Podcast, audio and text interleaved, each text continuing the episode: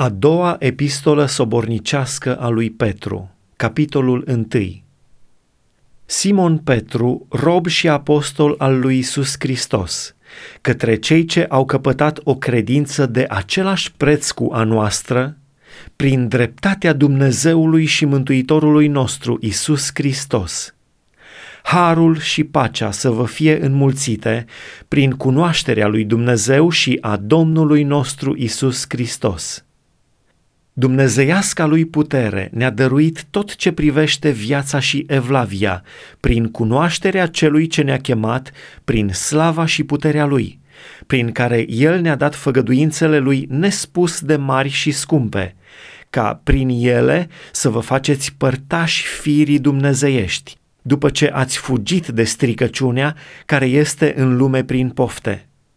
De aceea, dați-vă și voi toate silințele, ca să uniți cu credința voastră fapta, cu fapta cunoștința, cu cunoștința înfrânarea, cu înfrânarea răbdarea, cu răbdarea evlavia, cu evlavia dragostea de frați, cu dragostea de frați iubirea de oameni. Căci dacă aveți din belșug aceste lucruri în voi, ele nu vă vor lăsa să fiți nici leneși, nici neroditori în ce privește deplina cunoștință a Domnului nostru Iisus Hristos. Dar cine nu are aceste lucruri este orb, umblă cu ochii închiși și a uitat că a fost curățit de vechile lui păcate. De aceea, fraților, căutați cu atât mai mult să vă întăriți chemarea și alegerea voastră, căci dacă faceți lucrul acesta, nu veți aluneca niciodată. În adevăr, în chipul acesta vi se va da din belșug intrare în împărăția veșnică a Domnului și Mântuitorului nostru Iisus Hristos. De aceea voi fi gata să vă aduc totdeauna aminte de lucrurile acestea, măcar că le știți și sunteți tari în adevărul pe care îl aveți. Dar socotesc că este drept, cât voi mai fi în cortul acesta, să vă țin treji aducându-vă aminte, căci știu că dezbrăcarea de cortul meu va veni deodată, după cum mi-a arătat Domnul nostru Iisus Hristos. Îmi voi da osteneala, dar, ca și după moartea mea, să vă puteți aduce totdeauna aminte de aceste lucruri.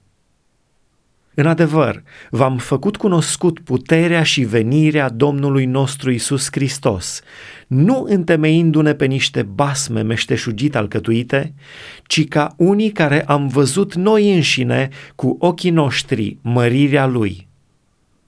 Căci el a primit de la Dumnezeu Tatăl cinste și slavă, atunci când, din slava minunată, s-a auzit deasupra lui un glas care zicea: „Acesta este Fiul meu prea iubit, în care îmi găsesc plăcerea.” Și noi înșine am auzit acest glas venind din cer, când eram cu el pe muntele cel sfânt.